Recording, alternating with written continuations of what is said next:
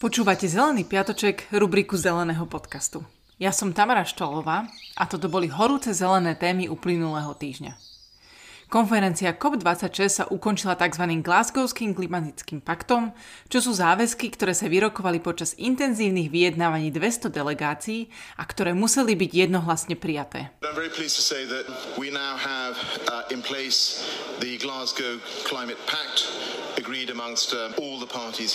Hlavnou správou je, že hoci sa potvrdil cieľ udržať oteplenie pod 1,5 stupňa Celzia do konca storočia, krajiny si nesplnili svoju domácu úlohu. Plány, ktoré boli predstavené na to, nestačia. Posunú nás akurát od oteplenia o 3 stupne, ktoré hrozilo s doterajšími záväzkami, k 2,4 stupňom Celzia, čo je stále veľmi zlé. This is what scientists call the stop here or we're fucked point. And this is where we're currently headed. Or as scientists call it, net fucked by 2050. The good news is we've promised to reduce our emissions. And if you take all our promises and add them together, that puts us on track for still very much fucked by 2050. Áno, je to naozaj také zlé, ako to znie. Podľa najnovších modelov sa totiž už pri oteplení o 2 stupne očakávajú nepriaznivejšie dopady, ako sa pôvodne predpokladalo. Krajiny si preto nutnosť cieľa oteplenia o 1,5 stupňa potvrdili, počiarkli dvakrát a zakružkovali, no a do roka musia svoje plány prepracovať. Podľa Medzinárodnej energetickej agentúry by adekvátne opatrenia zahrňali napríklad okamžité ukončenie otvárania nových baní na uhlie či hlbenie ropných vrtov, ukončenie predaja kotlov aj na zemný plyn do roku 2025 alebo ukončenie predaja aut na fosílne paliva do roku 2035. Toto je vodíkové auto. Ministerstvo hospodárstva bude podporovať vodíkové technológie a to preto, lebo je to veľmi dobrý spôsob, ako prispieť k dekarbonizácii nášho priemyslu a životného prostredia. Tak len aby ten vodík nebol náhodou vyrábaný zo zemného plynu, všakže pán Sulík. Okrem hlavného posolstva konferencie, že sme v tom až po uši a že si to aj uvedomujeme, len ešte nie sme schopní s tým niečo robiť, respektíve robiť toľko, koľko treba, najdôležitejšie štyri oblasti diskutované na COP26 sa delili na tzv. cash, coal, cars, trees, alebo tiež financie, uhlie, doprava a lesy. Peniaze. Najkontroverznejšou finančnou otázkou boli tzv. loss and damage. Predstavte si to ako environmentálnu spravodlivosť v praxi – Orgán strát a škôd mal rozhodovať o odškodňovaní tých štátov a oblastí, ktoré k otepleniu prispeli najmenej, no zmena klímy na nich dopada najťažšie. Dnes? Nie o 5 rokov, nie v roku 2050, už dnes. Hovoríme napríklad o afrických štátoch, kde sucho spôsobuje hladomory, alebo o tichomorských ostrovoch, ktoré doslova miznú postupným zatápaním. So for us ambition 1.5 is not just is not a statistic. It is a matter of life and death.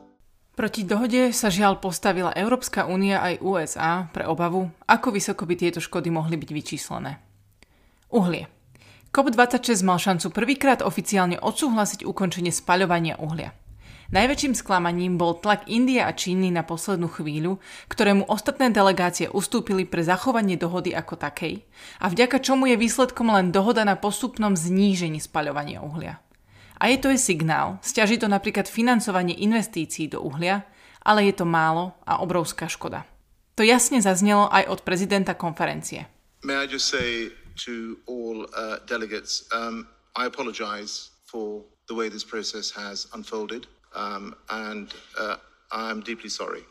I also understand the, the deep disappointment, but I think as you have noted, it's also vital that we um, protect this package. Než sklzneme k jednoduchému hejtu Indie a Číny, povedzme si zo pár faktov. Emisie na osobu v Indii sú na úrovni približne jednej štvrtiny globálneho priemeru a jednej desatiny priemeru v USA. Krajina využíva uhlie na výrobu veľkej väčšiny elektriny, do veľkej miery napríklad aj preto, že nedisponuje zásobami zemného plynu, ktoré umožnili ústup od uhlia v Európe. Štvrtina emisí pritom pochádza z výroby, ktorú India exportuje a ktorá sa spotrebuje v iných krajinách. Napríklad lacná móda. Prechod na obnoviteľné zdroje energie by si v Indii vyžadoval obrovské investície.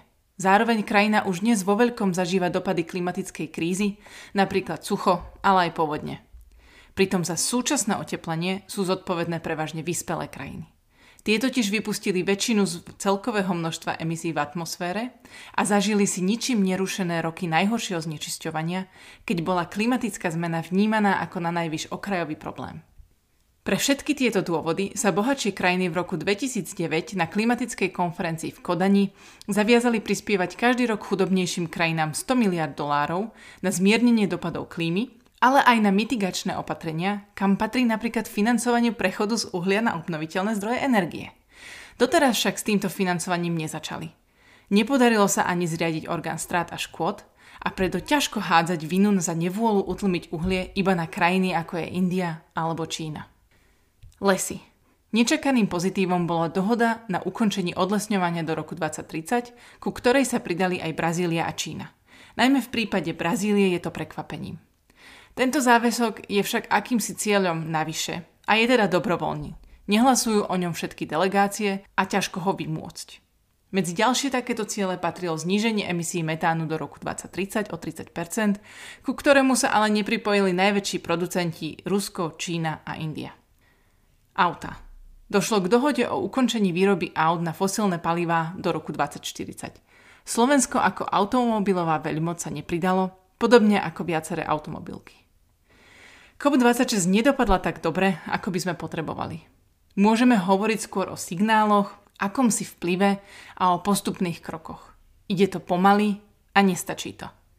Je to náročný proces, kde je dobré uvedomiť si aj pozitíva, ktoré sa dejú, ale zároveň stále tlačiť a vyžadovať viac.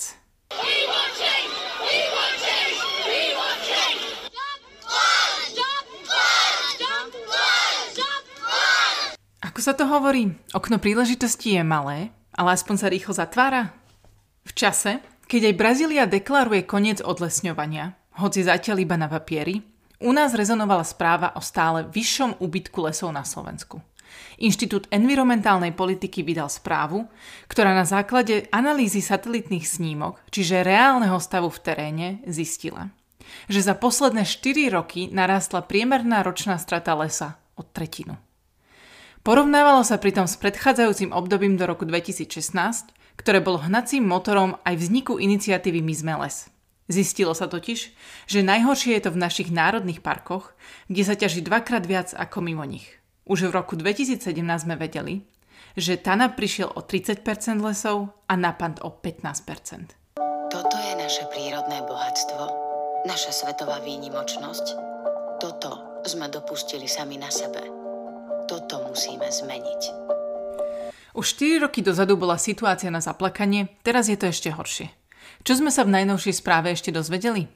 Od roku 2000 nám priemerne každý rok ubudne približne 0,5% lesov. Najhoršie sú na tom dlhodobo Kisuce, z národných parkov za posledné obdobie najmä Malá a Veľká Fatra, keďže nízke a vysoké Tatry lesníci dorazili už skôr. Podľa oficiálnych lesníckých údajov plocha lesa rastie. Podľa satelitov je to naopak. Pýtate sa, ako je to možné? Dôvod je prozaický. Lesy neobúdajú. Ako môžu ubúdať lesy, keď po vyťaž, e, ploche, kde e, les zanikol v dôsledku kalamity, je vysadený nový les, tak ako zanikol les? Že ho nikto nevidí, neznamená, že tam ten les nie je. Vysvetlíme si tento legendárny výrok Andreja Kunca, riaditeľa lesníckej ochranárskej služby. Les je podľa lesníckej metodológie lesom vtedy, ak ide o lesný pozemok podľa katastra. Čiže les je aj holorúb po kalamitnej ťažbe, a lezie aj holina s vysadenými ani nie polmetrovými semenáčikmi po tzv. obnove. Lenže satelit vyhodnocuje to, čo vidí. A metóda používajúca satelitné snímky ako les určí akúkoľvek plochu pokrytú aspoň na 30% stromami minimálnej výšky 5 metrov. Povedzme si úprimne, aj satelit je ešte relatívne zhovievavý, ale má to k lesu určite bližšie ako holorub. To vám skutočne len lesnícky ochranár môže povedať, že aj holorub je predsa les a podľa toho Slovensko aj vyzerá. Ak by sa v jednom momente lesníci na celom Slovensku rozhodli vyrúbať komplet celé Slovensko od lesa a spravili by to v priebehu 6 minút alebo 7, lebo by bolo strašne veľa, no tak vlastne všetci títo lesníci by ten vyrúbaný les vlastne nepovažovali za vyrúbaný les, ale za les, pretože na ňom už povedzme hneď po tých 6 minútach, ako ho vyrúbali, už nasadili sadenice. Je to tak? Je to tak. No a nezdá sa vám to byť trošku smiešné? Nie. Lesníkom sa to smiešne nezdá, nie z toho skôr doplaču a vy si urobte názor sami. Správa IEP na druhej strane hovorí, že všeobecne lepší stav vykazujú územia 5. stupňa ochrany s bezzásahovým režimom. Príkladom s najväčším rozdielom sú nízke Tatry, ktoré celkovo stratili 16% lesa medzi rokmi 2000 až 2016 a v tom istom čase sa v 5. bezzásahovom stupni ochrany stratilo o málo viac ako 1% lesa. Vyššia ochrana pomohla lesu aj napriek viacerým kalamitám, ktoré sa v danom čase v nízkych Tatrách vyskytli. Reakcia lesníkov a pôdohospodárstva na seba nenechala dlho čakať. Národné lesnícke centrum k tomu zvolalo 3 štvrte hodinovú tlačovku. 3 štvrte hodinovú. A minister Vlčan správu IEP nazval informáciami aktivistov. Musím povedať, že ťažba v národných parkoch klesla oproti predchádzajúcemu obdobiu o viac ako tretinu a v ostatných tzv. hospodárskych lesoch sa ťaží dvojnásobne viac takže nie sú e, korektné informácie e, viacerých e, aktivistov o tom, že sa národné parky drancujú. Pán minister, nie je každý aktivista, kto vysloví niečo, čo sa vám nepáči. Hoci odmietam takúto negatívnu asociáciu aktivizmu, v tomto prípade išlo o prácu analytikov a analytičiek pod Ministerstvom životného prostredia, ktorú by ste mali jednoznačne rešpektovať. Dokedy bude tento sport trvať, pýtate sa? A čo je jeho hlavný sporný bod? Lesníci pestujú drevo, počítajú prírastok lesa v dreve, počítajú záchyt uhlíka v dreve a zdravie lesa posudzujú podľa množstva a kvality dreva v ňom. To je ich doména a nikto im tieto vedomosti o tom, ako vypestovať čo najviac dreva neberie. Problém je, keď začnú poznatky o dreve prezentovať ako poznatky o ochrane lesa. Les sa nepestuje, lebo les sa nesadí a nemanažuje. Lesný ekosystém manažment nepotrebuje, naopak škodí mu. Zdravý lesný ekosystém v určitých štádiách vyzerá úplne inak ako lesy, na ktoré sme zvyknutí a tmavé, husté, hospodárske lesy, na ktoré sme zvyknutí, nie sú zdravé, pretože v nich žije minimum života. Nie sú stabilné a preto ich vo veľkom postihujú kalamity. Tie síce sú prirodzenou súčasťou cyklu lesa, ale nie v takom veľkom rozsahu. Prirodzený les podľa všetkých relevantných vedeckých štúdií lepšie stiahuje CO2 z atmosféry, pretože okrem dreva ho ukladá aj v pôde a v podobe mŕtvého dreva. Lepšie zadržiava vodu, preto je vhodnou prevenciou pred povodňami. A najmä poskytuje o mnoho lepší domov pre o mnoho väčšie množstvo druhov, teda podporuje biodiverzitu. Tam, kde je prioritou pestovanie dreva, tam je domena lesníkov. Tam, kde je prioritou ochrana prírody, musia mať hlavné slovo ekológia a ochrana prírody. Spoločnosť sa musí rozhodnúť, či chce lesy na pestovanie dreva, alebo na ochranu biodiverzity, ochranu klímy a rekreáciu. Ale pokiaľ viem, krízu dreva nezažívame. To je na dne všetko. Užite si výročie Tatranskej výchrice Alžbeta z roku 2004, ktorá zásadne zmenila tvar Tatier, ale my zelené a zelení veríme, že umožnila začať niečo iné, lepšie. Počúvali ste Zelený podcast a ja som Tamara Štolová.